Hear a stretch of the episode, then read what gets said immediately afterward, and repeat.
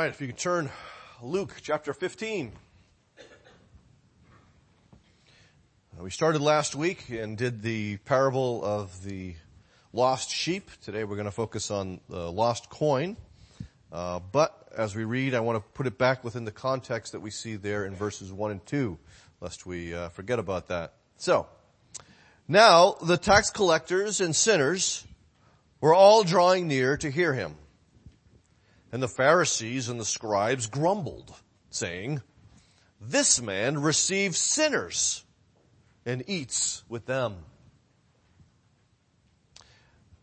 After the parable of the lost sheep, he says, Or what woman, having ten silver coins, if she loses one coin, does not light a lamp and sweep the house and seek diligently until she finds it. And when she has found it, she calls together her friends and neighbors saying, rejoice with me, for I have found the coin that I had lost. Just so, I tell you, there is joy before the angels of God over one sinner who repents. Let's pray. Father, I thank you that you work through means and that sometimes you work above and beyond those means, and I ask that you would do this even this morning, so that Christ would speak to his people through the power of the Holy Spirit. Uh, that my uh, physical limitations uh, would not present an issue, but rather your message would ring clearly and connect with the hearts of your people. That you would be at work bringing good in their lives. That you would be at work changing and transforming. That you would be at work converting and sanctifying. We ask this in Christ's name. Amen.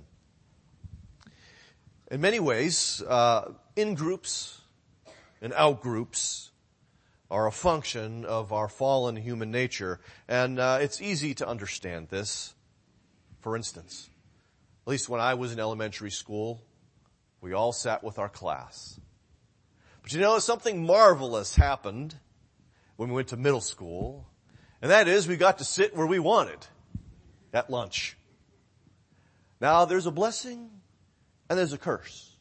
Because if your friend happens to be having lunch at the same time, then you can sit with your friends. But there were times when my friends weren't having lunch at the same time I was. And you know, sitting at the lunch table involves a whole lot more than just sitting at a lunch table. You have to be the right person to sit at that table. It's a measure of being in or out of any particular group. You can't just sit down.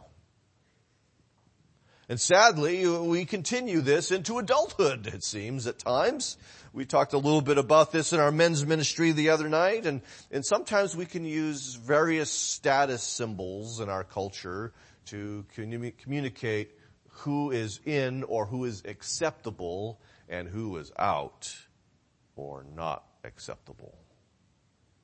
Sometimes it goes bigger than just who the cool kids are and who the jocks are and who the nerdy brainiacs are. Sometimes it's about the color of your skin.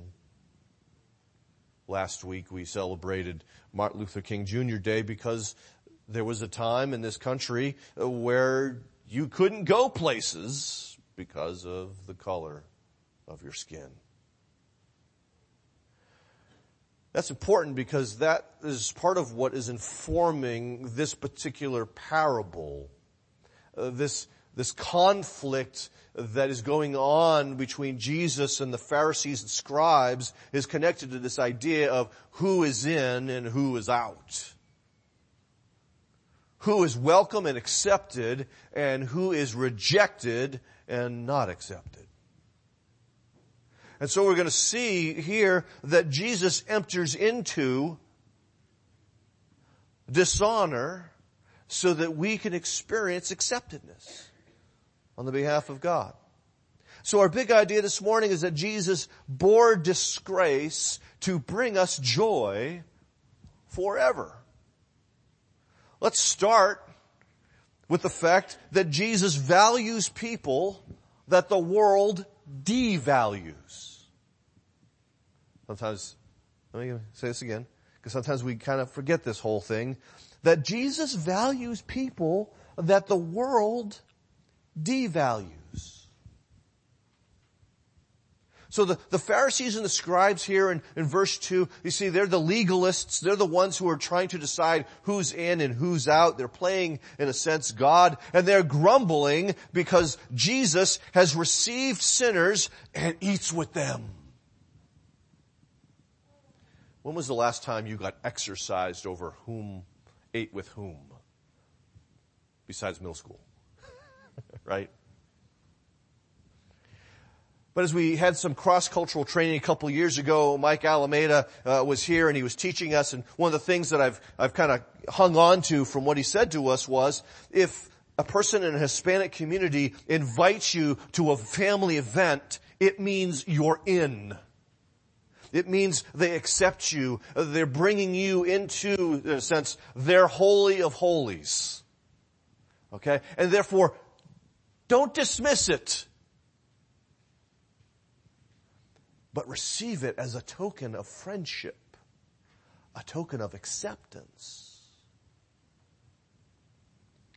When Jesus was having dinner with these people, it was this token of acceptance which angered the Pharisees and the scribes so much because Jesus was accepting the people that in their view were unacceptable tax collectors and sinners.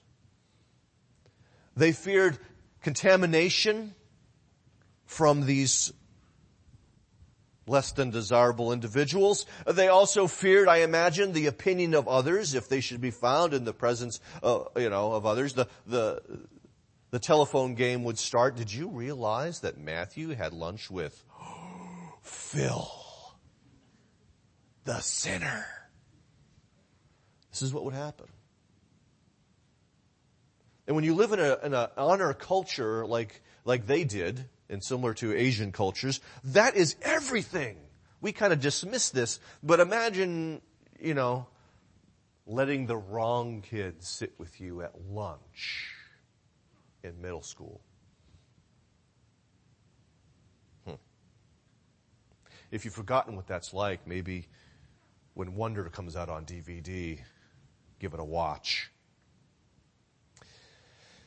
Now, we should separate from some sinners. We read from that in 1 Corinthians chapter 5 and, and Paul builds upon this, this idea here because what Paul says years later is, I told you to not have fellowship with sinners, but what I meant by that was not those who are in the world because you can't escape them. And in fact, he would say later on in the next letter, you should be trying to win them the people he was worried about that would contaminate you and corrupt you were, were the people who claimed to be like you, but were still caught in their sin.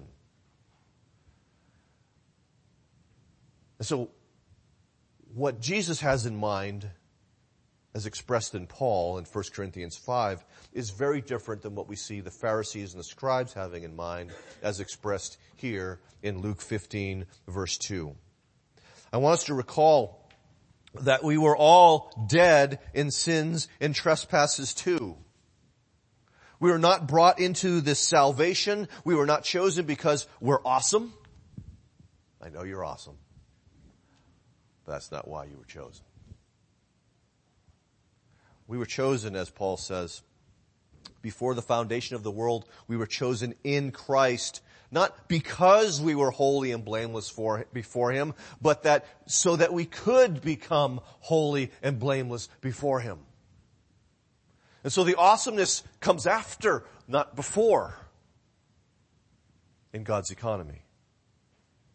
We see as well in 1 Corinthians, uh, not 1 Corinthians, Colossians chapter 3, in the midst of Paul's call to sanctification, he says, put to death therefore what is earthly in you, sexual immorality, impurity, passion, evil desire, and covetousness. We forget that covetousness one a lot. Okay, we're focused on those other things. Covetousness, which is idolatry. On account of these things, the wrath of God is coming. But here's the, here's what I want us to focus on.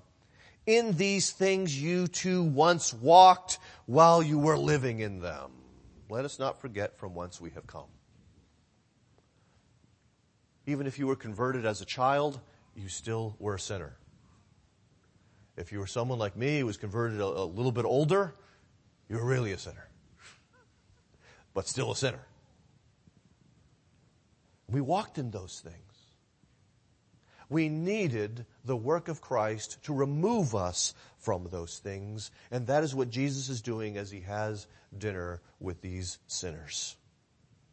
And so, because of what the Pharisees and the scribes are saying and the, the grumbling against Jesus at this point, he tells the parables of the lost sheep and the one we're focusing on today, a lost coin, because the sheep and the coin have great value to the shepherd and the woman.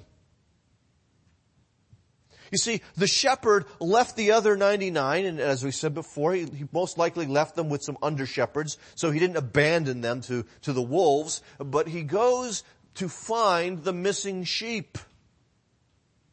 And so he begins to cross the countryside, you know, looking where he once was and everywhere around it, trying to find this lost sheep, this one of a hundred that seems to be so important to him. And he tells now about this woman who has ten coins and loses one. Now the proportion has increased.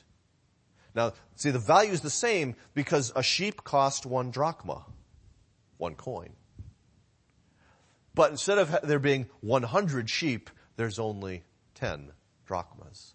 And so to her, this was more valuable and, and she still searches. It says that she searches diligently. And in that day and place, most homes, well, there was no glass. There were no windows. Maybe you had a slit that served as a window so you can look outside and see what's going on there. But you wanted to make sure that it wasn't big enough, big enough so that someone could get in. That's why they didn't have windows. They didn't want people getting in that didn't belong in. And so in order to clean her house, she needs to light the lamp and she gets out the broom and she's looking everywhere diligently in order that she might find this coin because this is 10% of her wealth. This coin matters to her. So we see, or we should see, that sinners, though not valuable to the Pharisees and the scribes, sinners were incredibly valuable to Jesus. They weren't worth the time of day to the Pharisees and scribes, but they were worth Jesus' exhaustive effort. Have you ever lost anything important? I remember when we lived in Florida, Amy lost the engagement ring. You might imagine we were a little concerned. Not because we're not married if she loses the ring, but that was valuable to us emotionally as, or sentimentally as well as financially. It was the ring she picked out. So it wasn't one, don't worry, it wasn't one of these things of I hate this ring, maybe I'll lose it and Steve will buy me one I like.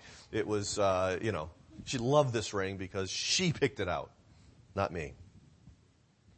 And so we searched diligently, prayerfully, found it. While we were on vacation in New York the other, a couple weeks ago, we realized that our, our neighbor who was, uh, had access to our house couldn't find the van key. That's kind of important if they're going to drop off the van at our house. I mean, sorry, at the at the airport since we were getting in in the middle of the night and we didn't want to uh, have someone pick us up. Can't get the van there. Where is it?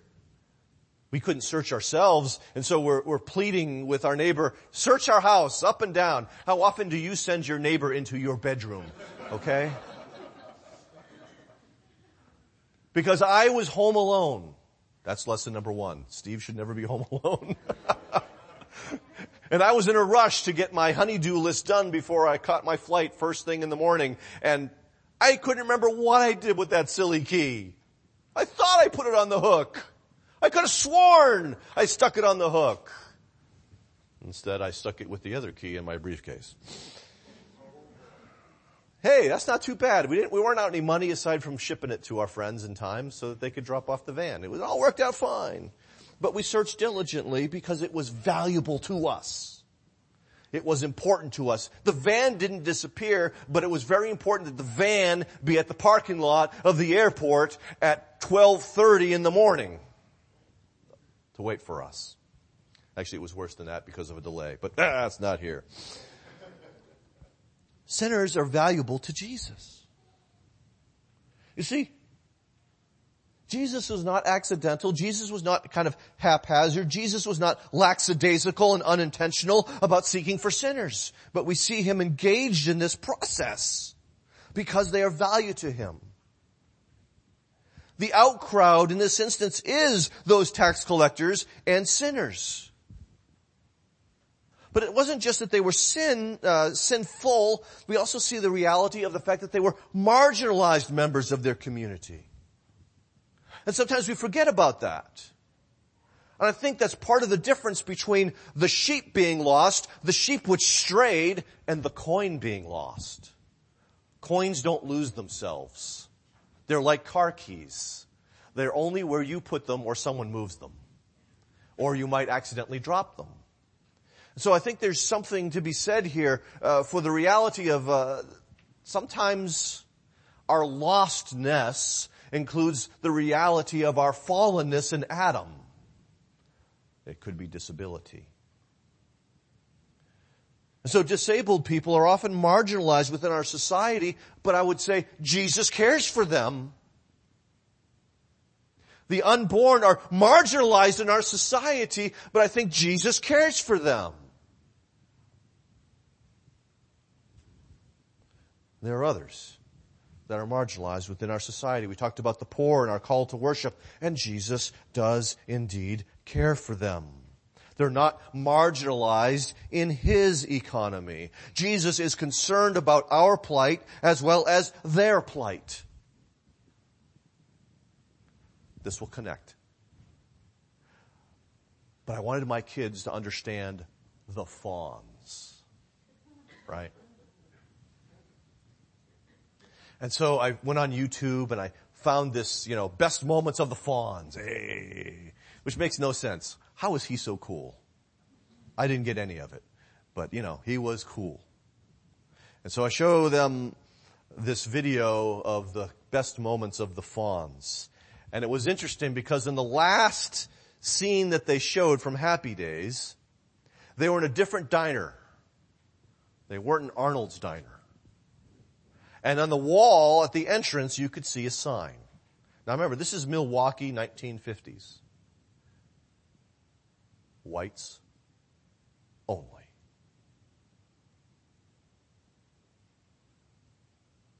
And as the Fonz walks out, he slams the wall, the sign falls.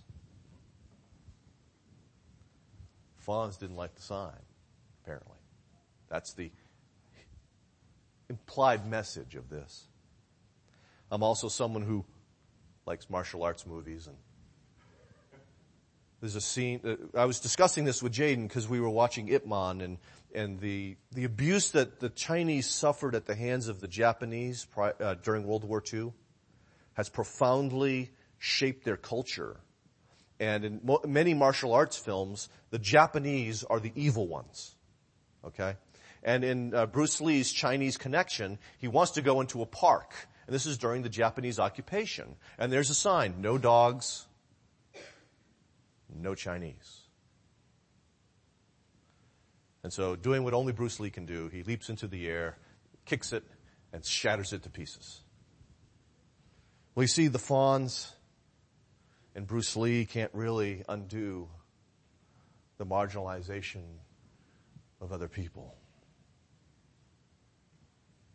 But Jesus calls these marginalized people part of his treasured possession. That's a phrase that we get from Deuteronomy 7 and as well as Deuteronomy 14. Despite these people's sins, despite their weakness, despite their warts. The events that Mike read from 2 Samuel chapter 9 regarding David and Mephibosheth are a glorious picture of the gospel. Because here you have the marginalized man, the cripple, Mephibosheth. Not only that, the house of Saul. While Jonathan was the dear friend of David, the house of Saul had tried to kill David. And so I'm sure that when Mephibosheth is called into David's presence now that he is king, he was probably quaking in his boots, shaking in his robe because he was afraid that the wrath of David would fall upon his head. And instead he experiences the tenderness of David as a picture of the tenderness of God that this crippled man who, whose grandfather tried to kill David on so many occasions and hunted him down, this crippled man was now brought into his home and ate as his table and was treated like a son of David. That's more than busting up a sign or knocking a sign off the wall. And that's what we see Jesus doing as he eats with the tax collectors and the sinners. David's kindness towards Mephibosheth is a, a type or a, a foreshadowing of the gospel that was to come. So Jesus places a high value on people that the world tends to place with low value. Secondly, Jesus willingly bears dishonor to save the lost. Not only does he value these marginalized, devalued people, but he bears dishonor himself to save the lost. Bruce Lee and the Fonz try to save people from their honor. Jesus joins the dishonor. That's the important thing. How did he search for sinners? This is the wonder of Christ's humiliation. The reality of the incarnation that Jesus became a man. That Jesus didn't become a king. Jesus became the son of a poor, par- a poor carpenter in backwoods Galilee. He dwelt among sinners. He humbled himself in doing this. And so he comes not like a celebrity with the paparazzi in tow, but he comes in humility as one of the marginalized in the Roman Empire. But not only that, as he tells these parables, he is meant to be represented by the shepherd and the woman. Shepherds were considered riffraff of that day. They were considered to be untrustworthy because many of them were thieves taking what they found along the way from your property. Women as well were marginalized. They were second class citizens within that culture. They couldn't testify at a trial. Their word could not be trusted, not because they weren't trustworthy, but because of the prejudice of the day. And so Jesus puts himself in these parables in the guise of the marginalized. But the marginalized who were responsible and faithful to God in the midst of this. Last week I mentioned Babette's feast, and one of the, the amazing and interesting things about Babette's feast is how she is in a sense a picture of Christ. Because in France, she was a woman of respect, a woman of honor, a woman of dignity. She was a well-known chef in a famous restaurant in Paris. She could have almost anything that she wanted. And here she is in Denmark as a nobody as a nothing who is taught to cook the most mean, horrible food for the widows. All along probably thinking, I can do better than this. And yet humbling herself to the instruction of the two daughters of the movement's founder. And yet, she is the one who ultimately brings joy through that humiliation. Because when she wins the lottery, she doesn't go back to France. She doesn't buy herself a big house and all that stuff. She enriches others and remains in her humiliation. But we see that the marginalized people of the parables are more responsible than the Pharisees and the scribes.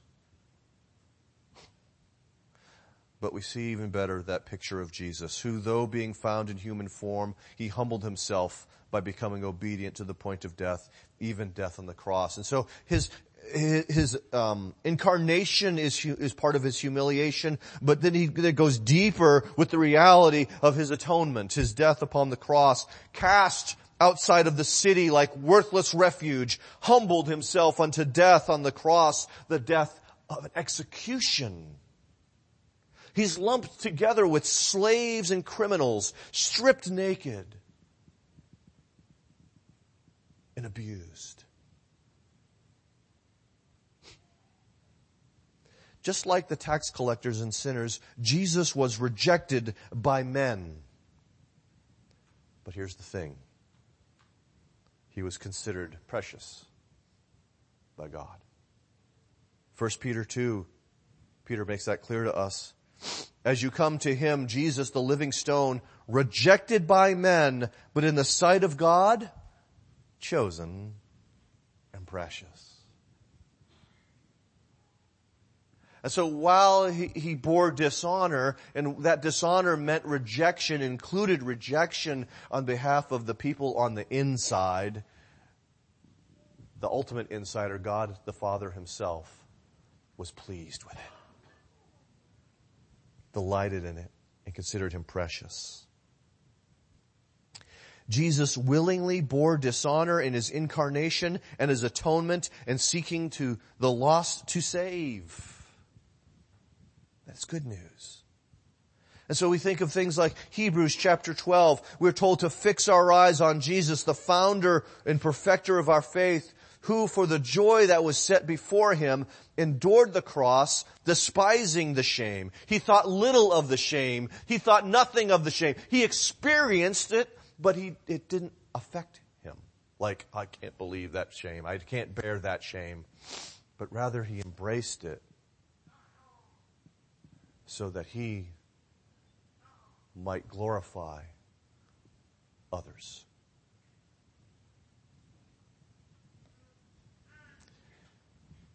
So, incarnation, atonement.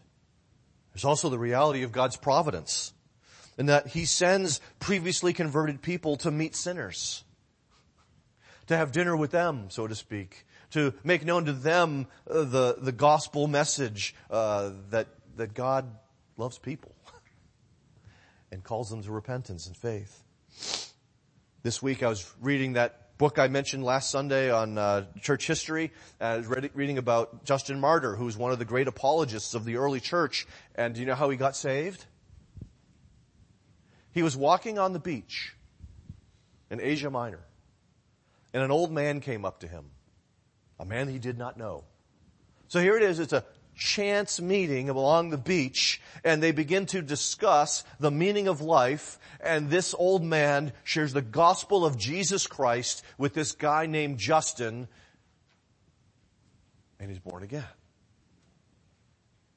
And he becomes one of the great apologists of the church a seemingly incidental, a seemingly random event that actually was within the providence of God for the salvation of Justin Martyr. For the future work of Justin Martyr. And so God utilizes means to the ends. He sends people today just like he sent that old man to talk to Justin Martyr. Who led you to faith?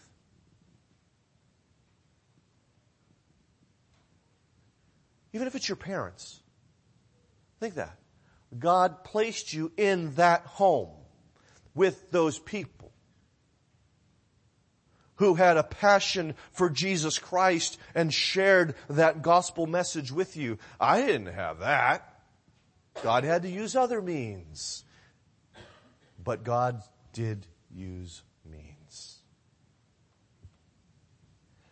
And you might be the means by which he calls others to faith and repentance.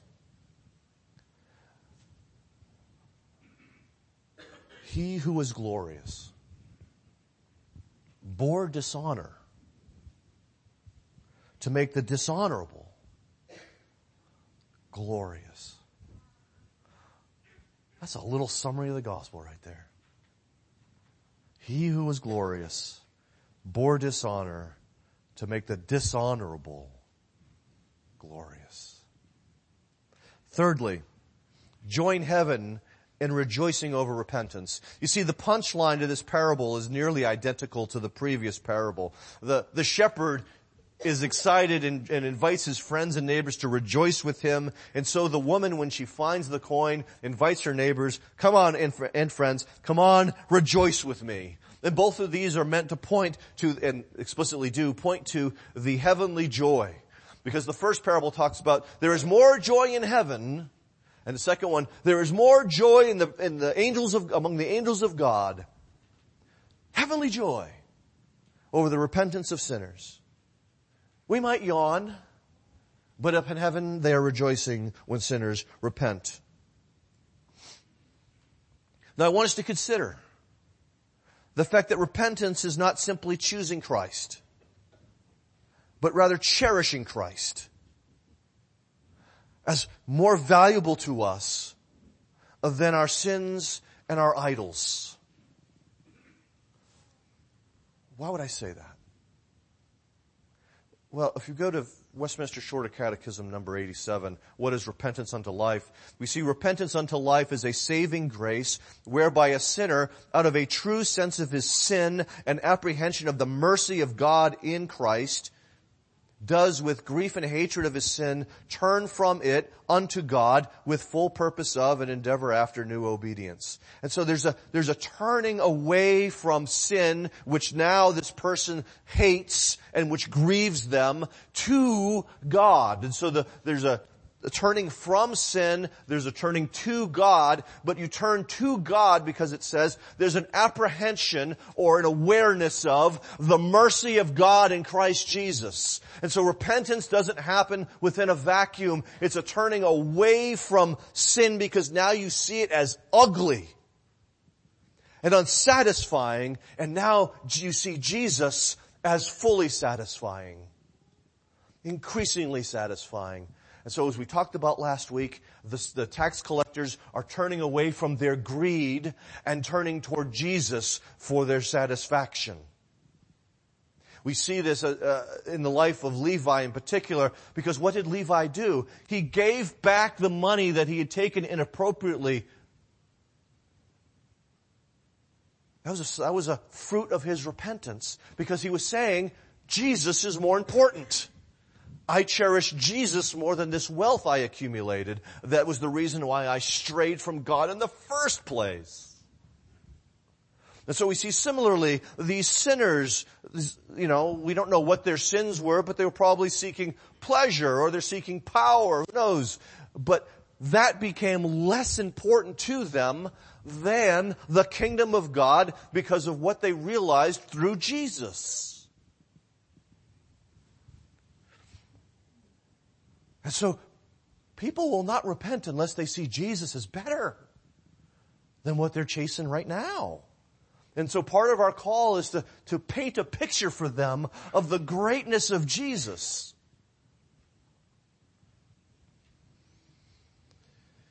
So, these sinners seek their satisfaction and joy in Christ rather than in pleasure and in power.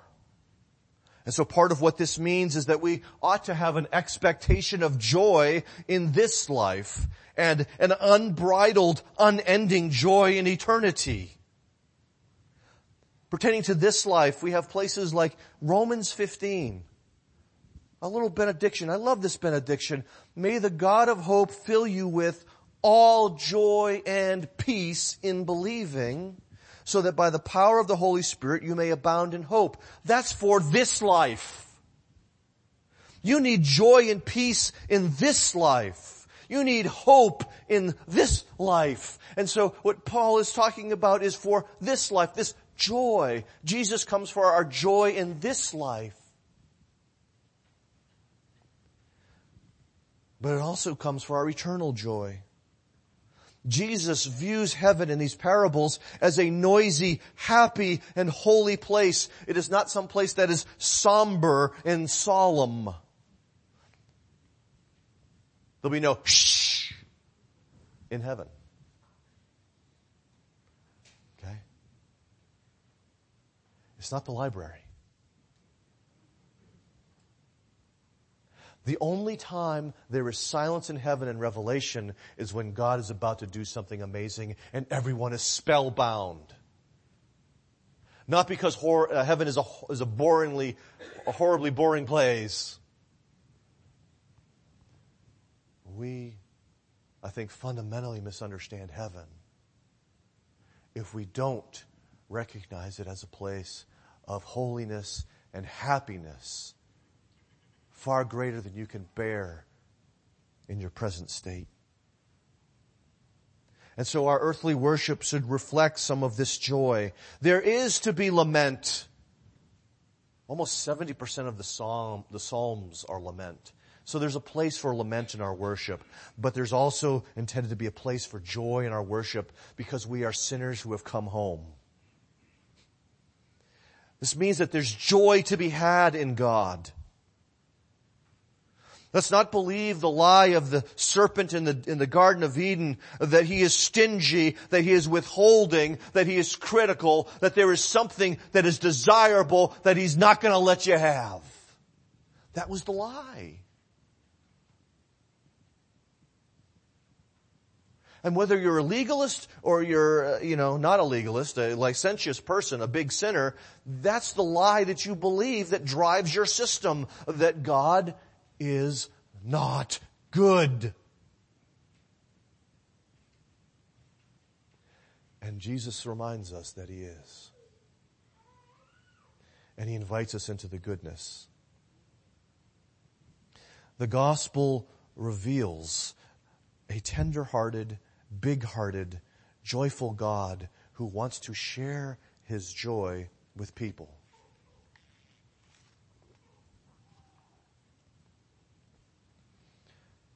A little earlier in Luke 12, Jesus says, fear not, little flock. Sounds almost like uh, David before Mephibosheth. Fear not. For it is your Father's good pleasure to give you the kingdom. Jesus is not twisting the Father's arm the Father delights, takes joy in giving His kingdom to people. He's not reluctant. If I have to. Sometimes I'm a reluctant dad because you know what? I'm a wretched sinner and I've got my own little agenda and sometimes I just want to be left alone. And so there are times when I'm reluctantly good to my children. My Heavenly Father is never that way. Reluctantly good. It pleases Him. It makes His day, so to speak, to give the, the kingdom to people. Not because they deserve it, but despite the fact that they don't deserve it. And so as we think about evangelism in the coming months, what we're doing is we're inviting people to leave sin and inviting them to a far greater sustained joy than the one which their sin offers.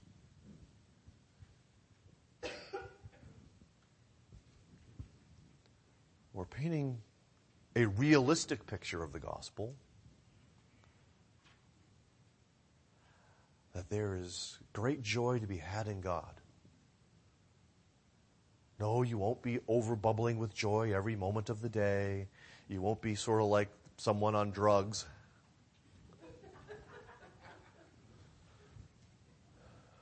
But there will be a profound sense of joy in that you have a treasure no one can take away from you. That you have a father who's never going to leave you that you have a brother who's not going to keep trying to get away from you because you're too young. And he wants to do older kid stuff. You're not going to be turned away at the table. where the rest of the children are laughing.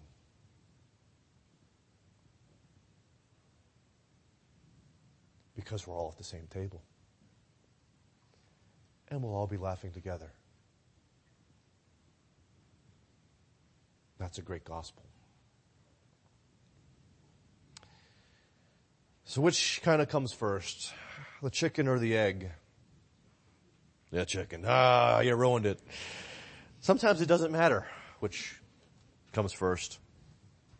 And in the case of marginalized people, I don't think it matters with outsiders. Sometimes they're outsiders because they're sinners. Uh, sometimes they're sinners because they're outsiders and they're trying to deal with the pain. Okay? I'm not denying the reality of depravity there. I'm just talking about its fruit.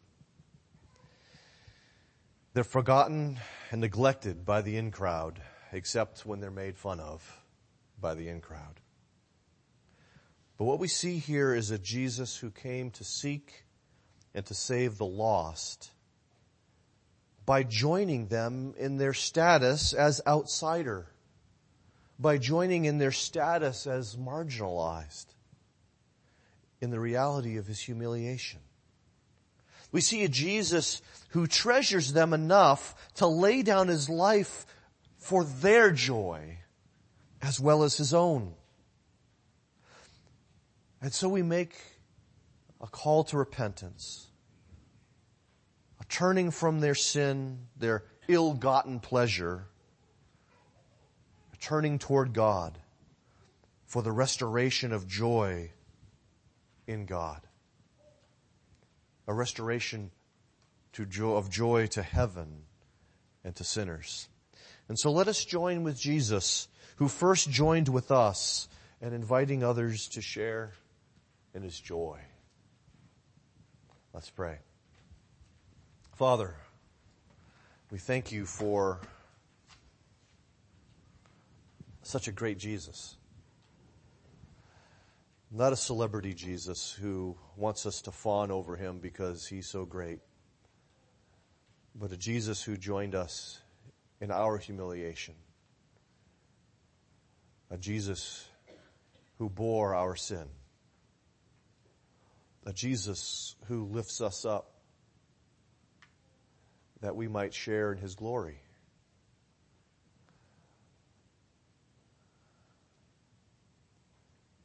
Help our hearts to be captivated by that. Work by the Spirit so that that gets deeper and deeper within our hearts so that it really is what drives us. And that we would be less driven by our, our desire to create a righteousness of our own or our desire to seek our life in sin and its fleeting pleasures. And this is something only you can do. And so we ask it of you. In Christ's name, amen.